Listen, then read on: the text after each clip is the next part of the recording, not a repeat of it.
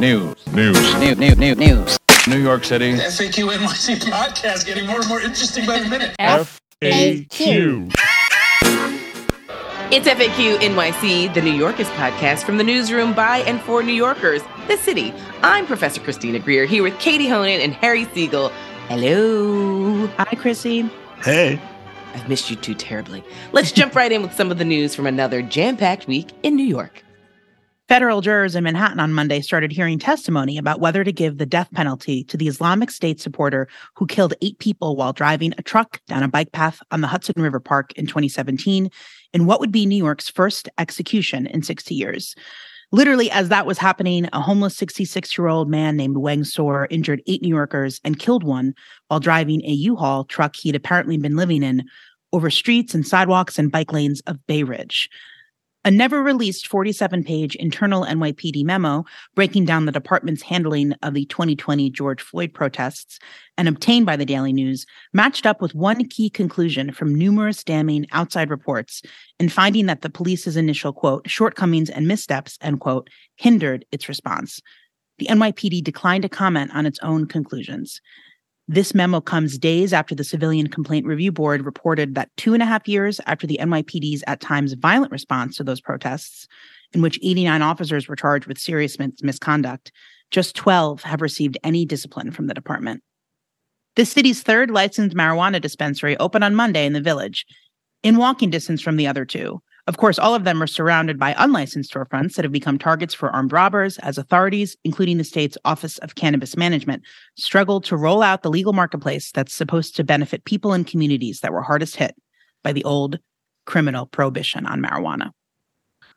Meantime, Governor Kathy Hochul on Sunday let the requirement for people entering hospitals and nursing homes having to wear masks expire, ending one of the state's last remaining emergency health measures. The move happened to come just after Staten Island GOP rep Nicole Malliotakis said the House could subpoena former Governor Andrew Cuomo to testify under oath about his directive in March of 2020, compelling nursing homes to admit what turned out to be nearly 10,000 recovering coronavirus patients as the virus ripped through those nursing homes. And speaking of Republicans in Congress, the New York Times dug into confirmed liar George Santos's campaign filings and found a cool $365,000 worth of unexplained spending, with the campaign's disclosures changing repeatedly and suspiciously in the course of the paper's investigation. Chrissy, who, what is this? George Costanza, George Santos, how is this guy still in Congress? What mean, does this say about the state of New York, the Republican Party, and the country? Yeah. Well, I think what's what's really clear is you can't shame the shameless. And someone like George Santos has no shame. I mean, this man seems like he'll lie about, you know, the day of the week. But it's very clear that the Republican Party is trying to slow walk their disdain or displeasure with him. And there's still far too many Republicans who are like, well, as long as he votes the way we need him to in DC, you know, we can sort of have this performance theater of like, how dare he? But they're actually not putting any wheels in motion. I think, though, you know, I'm not a, a psychiatrist or a psychologist, but there is some sort of pathology about someone who lies to this extent. And I always have said, you know, like, follow the money. I mean, you're lying about being on a volleyball team, dude. I mean, we're not even going to touch the the the dead mother in 9-11 and the friends and employees in the pulse The puppies. massacre and the stealing from you know dogs and shelters and lying about you know what is who's who's jewish right? I mean like this man it goes on and on and on. And he clearly has no shame. But i think where he may overstep is you know people who lie you know my grandmother used to always say if you lie you cheat. If you cheat you steal. If you steal you lie. That was always her thing. So like if you told a lie about anything like oh you know i didn't take the cookie from the cookie jar she's like you know so you're a cheat and you're a thief. And it's like wait how did we get there? Like but it's she's always said the three go hand in hand. They are triumphant. And if you are one you're usually the other two as well. And i think that's that's what we're going to see. This missing money which isn't a small amount i mean i don't understand how you go from being evicted and stealing from your roommates literally stealing clothes and scarves and then all of a sudden you have $700000 like walk me through that money situation. So obviously if you're a liar you're most likely a cheat and you're probably a thief as well And the Republican Party, I think, does a lot of hand wringing performatively. But if they really wanted to sort of get the wheels of motion, they would sit him down and really present him with some serious options. But I think by the time it's all said and done, George Santos would probably end up either fleeing the nation and or in prison. We didn't even get into his undisclosed marriage to a woman that seems to coincide with his immigrating to the uh, states that we only found out about after this campaign cycle. I mean, I mean, Harry, think about it this way: this man has lied on a local, state, national, and international level. Mm-hmm. You've got people in Brazil like this mug owes me ten dollars. it's like, wait, what? like in Brazil, you've got drag queens who are like, he's a mess. So I think you know, there's something really frightening to me about anyone, not just a man, but a person who can look you in the eye and just lie. I mean, Donald Trump style, he's been doing it for so long, it's almost normalized. But George Santos, when you hear him on these podcasts and radio shows, how he keeps doubling down, even when people are asking him point blank questions and he's sort of skirting around issues, it's kind of frightening that someone like that not only exists, but they exist as a representative. So I would think that, you know, the people in his district would need to be really aggressive and vocal. Like, we need this man out of here. But I think the only thing that will really get him out is follow the money. You know, the answer is always follow the money. And the money has been funny since day one. And, and they have, I mean, there have been a, a group of people before the State of the Union, a group of his constituents went to Washington, D.C. to demand that he resign. But I, I guess it's going to be like you said following the money. If he gets criminally charged politico reported last week it was of, of the first time he had been charged with theft tied to the 2017 amish dog case. What killed me about that story was that the town was bird in hand pennsylvania. Like every aspect about this george santos story is both insane and then very funny to me. Yeah. When i when i look past the severity of the fact that there's a sitting us congressman with so many questions about who he is where he gets his money what's going on. Like um, literally what is your name What's your yeah. name? You know, I mean, and I and I'm sensitive to that because I'm doing, you know, sort of uh financial planning, you know, adult nonsense. And um the the woman my lawyer asked me what's your like what name do you use and i basically have three names right now they're mm. all some version of christina greer but you know for documents i have like these three names christina m greer christina michelle greer christina greer you know because on my book it says one thing on my taxes it says one thing you know so I was like, oh wow, I didn't realize that this is a real conversation to have. This man has like an iteration of like four different names. So we know on financial documents, you know, when people are trying to look to find out how he filed, they're like, well, wait, I'm I'm looking at Santos, but truly it's under something totally different. I mean, this is like, it's kind of scary to think that this is a sitting member of Congress, one of our most prestigious bodies of governance. And we have, I mean, I, I can't use, you know, psychological language, but you know, armchair psychology, this man is like low key, seems like a sociopath. Yeah. It's Anthony DeVolder, right? There we go. That's I, I, mean, I mean, I, I thought it was supposed to be tragedy and then farce, but this is like real life Art Vandelay. Yeah. Uh, except it, it's just not funny. Well, you know, it's like during the Trump era, going back to, you know, Katie's point where things were just so outlandish. It's like it would be funny if we weren't in the clown car being driven by the clown, right? But it's it's kind of frightening because the things with George Santos, I mean, when you start adding them up, it's like, come on, this is like Mad Libs now, right? We're just adding miscellaneous Baruch volleyball, captain, scholarship. Like, what? But the fact that he's a member of Congress, I mean, and no disrespect to city council members, like, we're not talking about city council, we're talking about Congress. This man has access to money and information and we don't know what he would do with it, but we definitely know that he's not qualified to be in this position in any capacity, especially because you see him on these interviews and he keeps a straight face and just doubles down, triples down on the lie. I mean, even, you know, the it's not very Mormon of Mitt Romney to say I don't belong here and then saying, well, Kyrsten Sinema, you know, said she supported me. And she's like, girl, no, I didn't. Like, I absolutely did not say that. So shout out to uh, Jewish space laser lady uh, Marjorie Taylor Greene and, and another her, shameless one. Her gym kissing buddies and, and various other things. I'm just saying that uh, she she was uh, a non-committed member of Congress who was something of a joke, and now she's supported Kevin McCarthy for Speaker and has immediately put herself in a central role. Her name recognition is extremely high. So I assume Santos, who 80% of the people in this district, the voters are like, get this guy out of here, well, running it.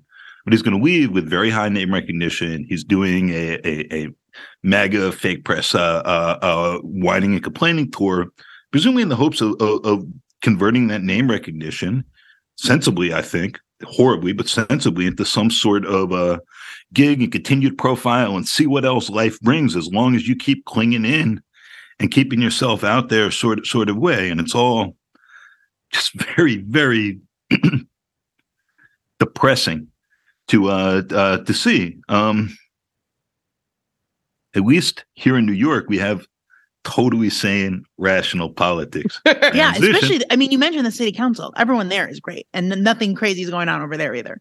Anything happening with the uh, with the progressives over there, Katie, of, of news value since last week did a briefing?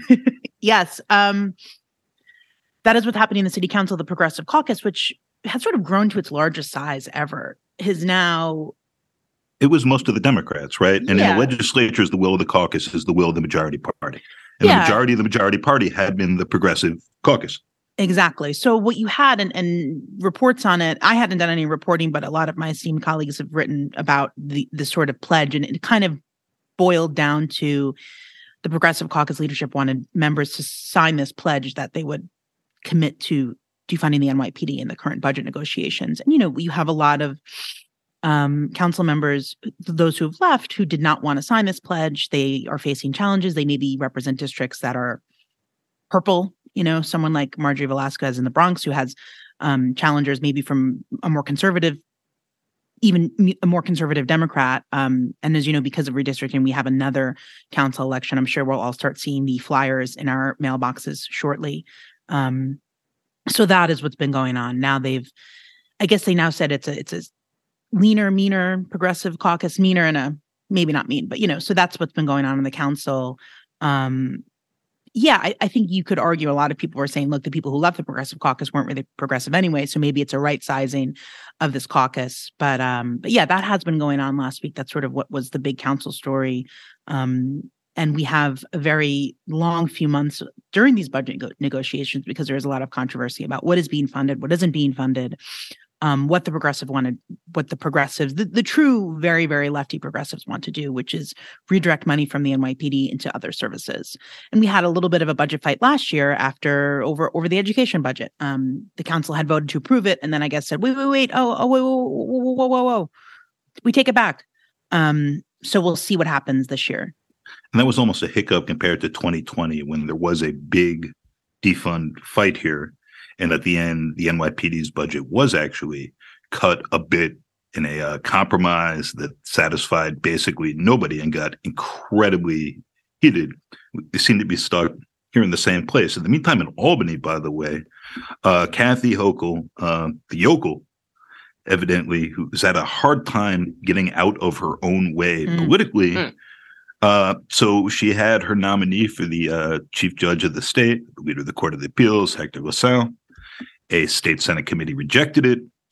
They said that was the end of the matter. Hochul said he had to get a floor vote. Uh, the state senate disagreed, like separation of powers sort of sort of fight, and a fight between progressives and centrists. And their thing stood with the caveat that the, the leaders of the state senate, the Democrats, were clear, like, hey, if you get a floor vote, you're going to lose that too.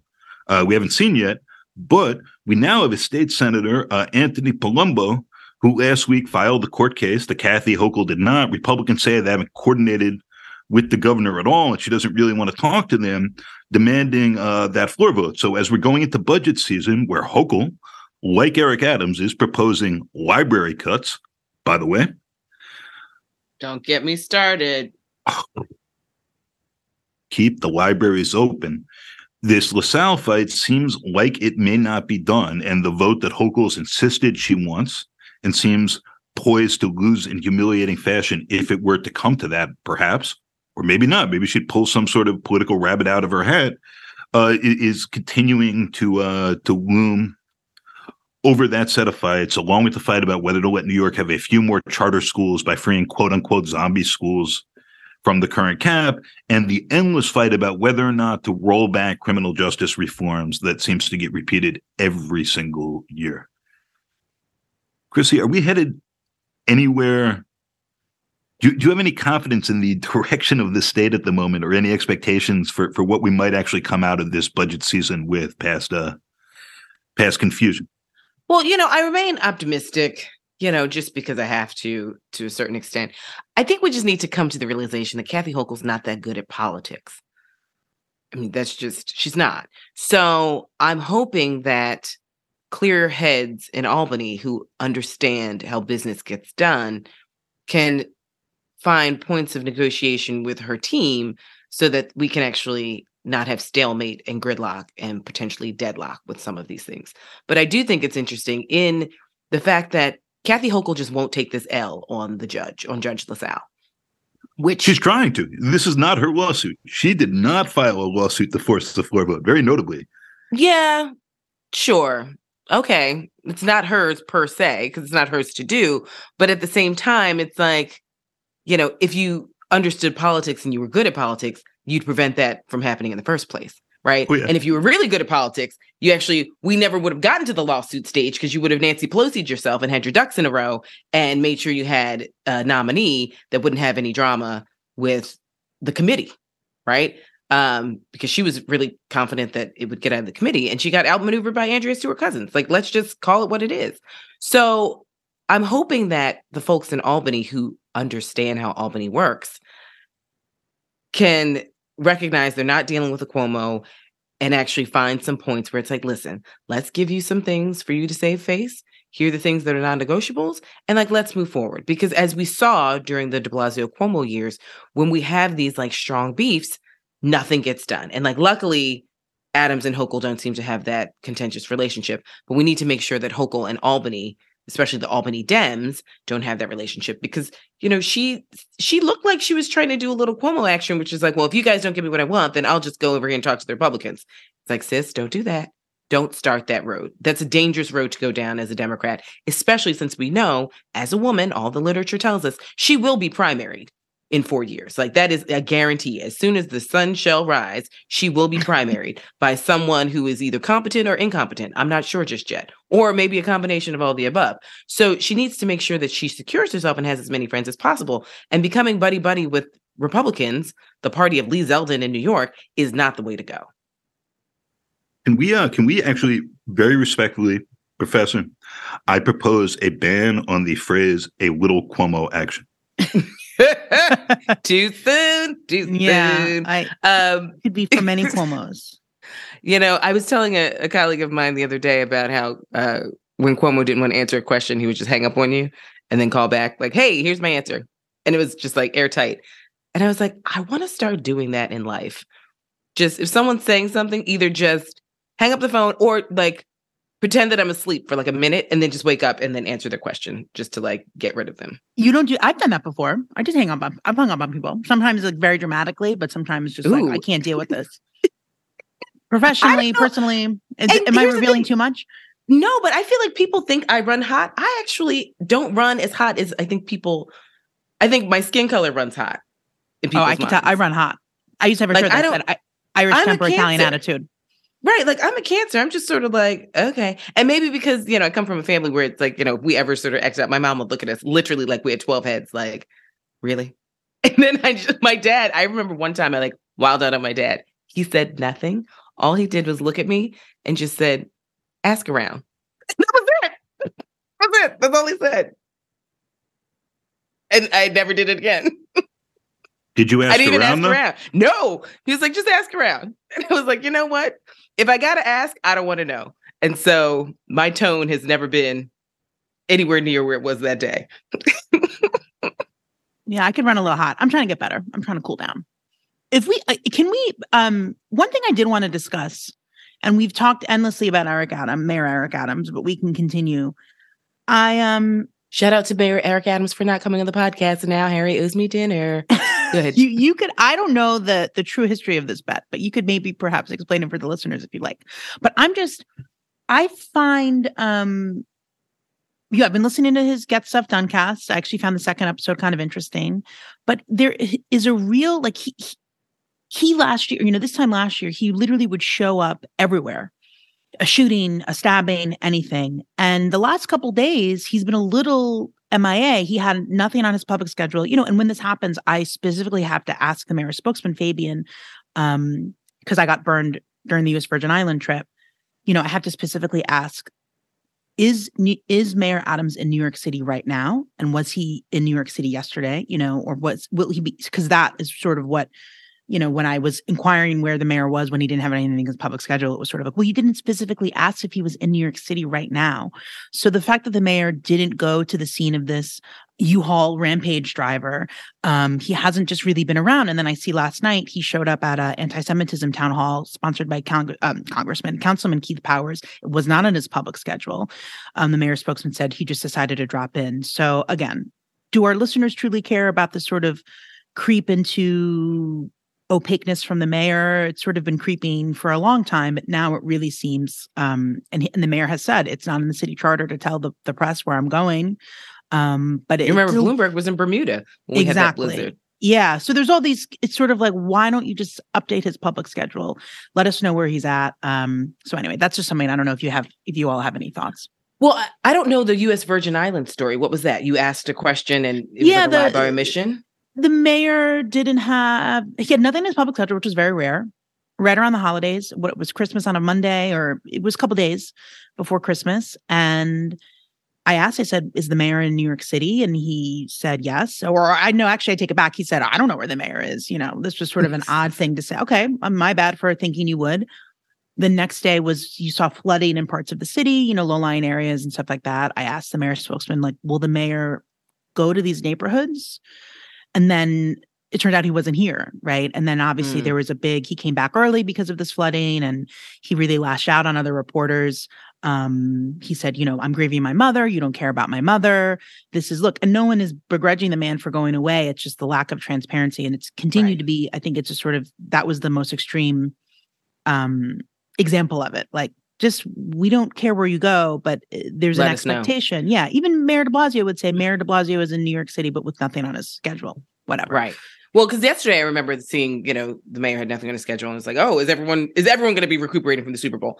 I think, you know, listen, I'm not in the mind of Eric Adams, but I do know that like him taking a break will not be seen in the same ways as De Blasio or Bloomberg yeah. taking a break you know and the the conversations about black leaders being lazy and you know not working hard even though you know don't even get me started on that. But um coming from a de blasio who like to take naps i'm a nap supporter.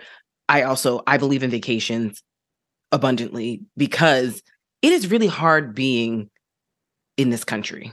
Like i have to leave this country to to to exist in this country especially as a black person as an executive, I mean, maybe I'm sympathetic to any mayor who has to leave to get perspective. I mean, this is what mm. Mark Twain tells us all the time. He'd go to, you know, Europe so he could better understand America. I leave New York so I could better understand New York. I leave America so I can better understand America. Uh, the mayor seems to go to other cities, you know, to sort of see what they're doing. I I appreciate that, but I also know that there are going to be certain members of the press who are just like, he's never here. So he's just like, you know what? Y'all are now on a need to know basis. Like, so I don't know. There is that fine line between is our leader here or not, especially when things go down, or like let this man live. And if things go down, he'll be back and well, mind your business. Think, so I'm not sure. Yeah, and I mean, I think that's the that's why it's so striking when he has something on his public schedule because he is so active and everywhere and all over the place. Yeah. He really is sort of the mayor of action, to borrow the Cuomo phrase. Not to keep bringing up former Governor uh, Andrew Cuomo, but that's why when you see something that's nothing on his public schedule, it immediately is like, is he okay? Is he sick? right? It's odd because it's odd. he sort yeah. of set it up so it's like I have so much going on and I'm kind of everywhere. When it doesn't say that he's anywhere, then it that seems peculiar. Yeah, um, so that's you know, in defense of the press, that that was sort of the only question. Just let us know, you know, like this is yeah. Um, well, us, and it's interesting though because I agree. It's like I'd like to know where my leaders are. You know, I'd like to know if the mayor's in New York or not. But then again, it's just sort of like, well, there is this, you know, talking to elected officials, uh, and I'm, I'm friends with mayors of other cities. uh, who are a teeny bit younger than uh, Mayor Adams, it is also this kind of weird, you know, wanting to have just a touch of privacy. Yeah. You know, and, and like trying to grab it however you can. And maybe this is a way that some people try and manifest that, where it's just, you know, I can sneak away and just be by myself and not worry about, you know, press corps following me, or I don't know. I really don't. Mayor That's Adams, he- why don't you come on the show so we can have this conversation? you I know, it was, it was funny when he came back. He said, "Like I, I don't want people hiding behind bushes, and I, I don't want people following me to the Virgin Islands." It's like Mayor Adams, if you think that you- any, we got the budget to follow you to any Virgin member of Islands, this press corps, even like you know, the New York Times, which we could say is like probably the most well-funded press covering the mayor, like you really think they're going to book a last-minute like December twenty third trip to the Virgin Islands? Sir, I wish. I do you think like uh, give money to the city so we can have a, a pot of money for me to fly to the Virgin Islands if the mayor goes there. Just kidding. Right. Listen, but I, you know, we did spend some time in St. Croix as a family, and, and I really, I did enjoy it. I will say. Bloomberg is definitely the most well-funded operation covering the Yeah, mayor. you're right. You're right. You're right. And it, it of course, his name for the former mayor, who, who's also been advising Adams, uh, including on press strategy, I'm sure. Uh, Bloomberg was openly just contemptuous of and exhausted by by the press while staying within certain channels. My my theory with with, with Eric Adams' press strategy is he wants to, to to be ubiquitous, be a man around New York City. Nobody is calling him lazy, right? And and Christina, he's clearly like very aware of of those uh, stereotypes and concerns and how his public Mhm. image is reflecting. Like the man shows up. Uh, there is no doubt about it. But then that means one, when he doesn't show up, it gets a little complicated. And two, he's plainly working on his message control about showing up and not in the course of that saying some shit that, that his his commissioners are then going to have to either like retcon policy to fit or react to or whatever else because he is like a talented and on the fly speaker, but that's really complicated when you're running a government. So he's also doing instead of showing up on podcasts like this, all of these like three to eight minute radio and TV hits where he's just got a rap of the day and you can see it in his transcripts. And he's like running his three talking points that he wants to get through. Mhm. And there's not really any time or space for follow up questioning, just given the length of the interview. And Mr. Mayor, thank you for taking a few minutes. We've got a lot to discuss. Here's the main thing. We want to ask these two other things. Done, done, done. And that pattern just repeats. And it means he gets to give the performance of a conversation while really tightly controlling the single thing he's putting out there. On which note, he has an op ed, not, in the Brooklyn paper, but something like the Brooklyn paper, like Schneps Media uh, today, about how uh, we've got this really cool legal pod program, and he's not going to let the unlicensed store people mess it up. And gosh darn it, you're going to see more enforcement. And the reason that is in like some third, I, I'm sorry for whatever news outlet I'm dissing here, but but like in in the food chain of where these things go, it's not naturally where you'd expect to find the mayor.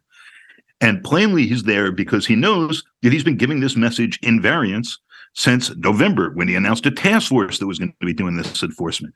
He has one event on his schedule today. It's with Queens DA Melinda Katz. I suspect it'll be a sequel to the announcement he made with Al Bragg about doing nuisance enforcements with these shops now, which I hear came from Eric Schneiderman originally, by the way. But Eric Adams' whole press strategy is to be as present as possible while also trying not to say more than he needs to or to be forced into a conversation off of the messaging he's doing. And that messaging is complicated because he's consistently trying to straddle multiple things like knock it off with these illegal stores. We're not going to have that in my city, but also we're only going to be doing civil enforcement and we're not going to repeat the mistakes of the drug war. And that's a straddle. It's a straddle he's been trying to hold for months. I don't think in the long term it's going to be sustainable, but he's made the choice not to come on podcasts like this for whatever reasons.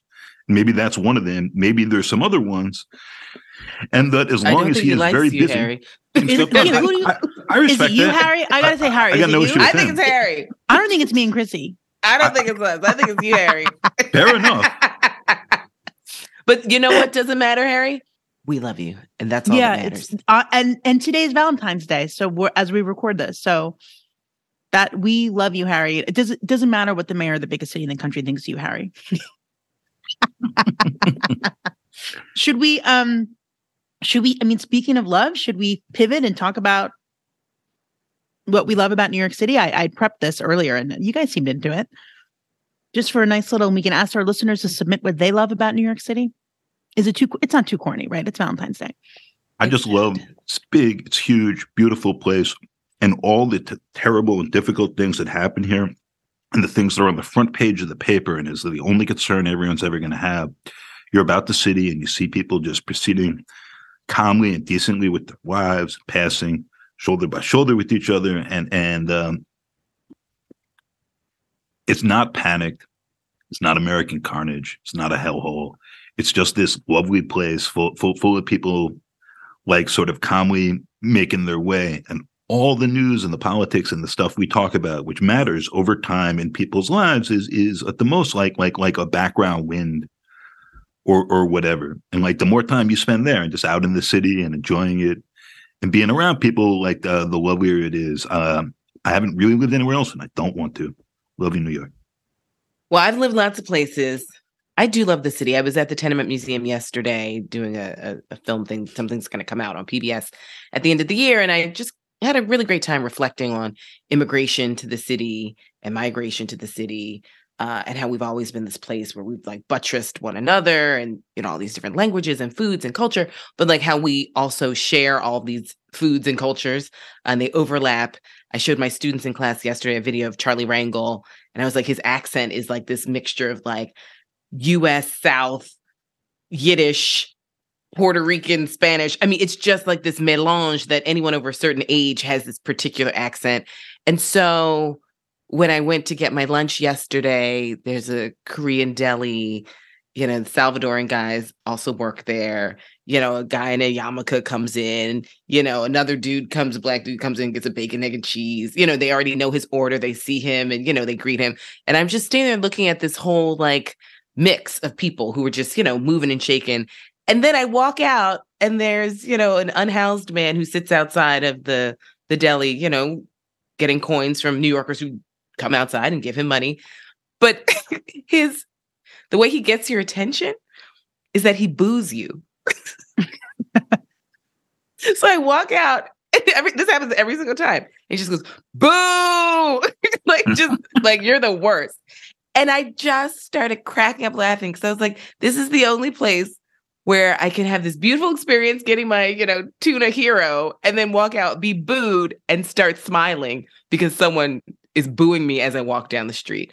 It's just a beautiful, it's beautiful. And I'd love to walk across the bridges.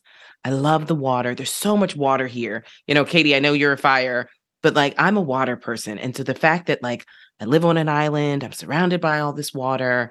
I love to just, you know, take the B or the Q from Brooklyn to Manhattan because as you go above ground, you know, like if you take the two, three, or the four, five, like you don't really get to feel the difference between the two boroughs. But when you walk across the bridges or you take certain trains that elevate you and you feel, you know, kind of the the water and the fresh air, if the window's cracked, uh, or you just at least see it glistening off, uh, see the buildings glistening off the water, it just feels like such a transformative romantic experience.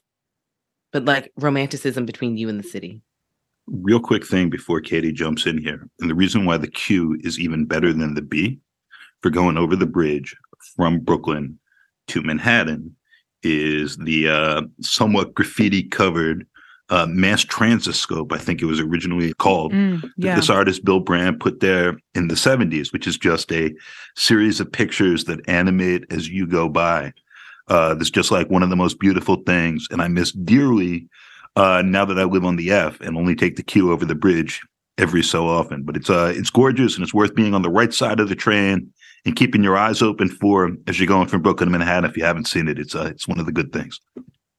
Um, as for me, I always just think that the people I love the most in this universe all live in New York City.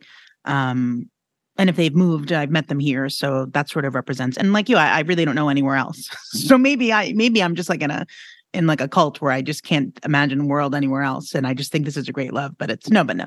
All jokes aside, you know, everything that's ever happened to me has happened here, and the same for you know three generations of my family. And you know, I just I love like I guess any good relationship, you feel a comfort here, but then also it surprises me and it's not boring. So that's why I love New York. Um, and of course, you know, it's always entertaining as we think every week. I mean, think of all the crazy people we discussed on this podcast just this morning, and it all is New York City. We could get a politician booing for bucks. I love this. Yeah, Boo. That would work. I think it would work. I would laugh. I would give someone money. But with Kathy Hochul. She might have to boot to get bucks. FAQ. This has been FAQ NYC. We're part of The City, a nonprofit, nonpartisan newsroom dedicated to hard hitting reporting that serves the people of New York. Our work is freely available to everyone at thecity.nyc and is supported by listeners and readers like you. Go to thecity.nyc slash give if you'd like to pitch in. We are headquartered at NYU's McSilver Institute for Poverty, Policy, and Research and are a proud member of the Brickhouse Cooperative of Independent Journalists, Critics, and Artists. Find it all at popula.com. Our hosts this episode were Christina Greer, Harry Siegel, and me, Katie Honan. Harry's also our executive producer. Our engineer is Adam Kamara. Thank you, listener, for joining us and making it this far. Be kind, be cool, and we'll be back soon with more. Yeah, he definitely hates you, Harry, right? He he does. He, he's told Chrissy like he won't come on with me. Because I, I told you I redeemed myself when I made that white ghost joke. So I think he, um, he let you know. I, I, if he does, I don't know what his beef is. uh, But you know, I I just think that it's like you know not not to toot our own horns too much, but like it would be helpful for him. I feel like we contextualize a lot of his policy and being an elected official. Everyone says it's a fishbowl, and I'm like, it's not a fishbowl. It's a garage. I was Oh. like, fishbowl oh. you can see out and around. And I was like, a garage is you run in and you put it down. And like the old school garages have that little window. And it's like you can see out just a little bit, but you can't have a three, you don't have a 360 view. And I think that there are a lot of elected officials who feel a lot more comfortable in the garage scenario because a fishbowl, it's like everyone can look at you and you can, you know, you don't, you're exposed. Whereas like with the garage, you have a lot more control as to like what you look at and who gets to look at you. I like that.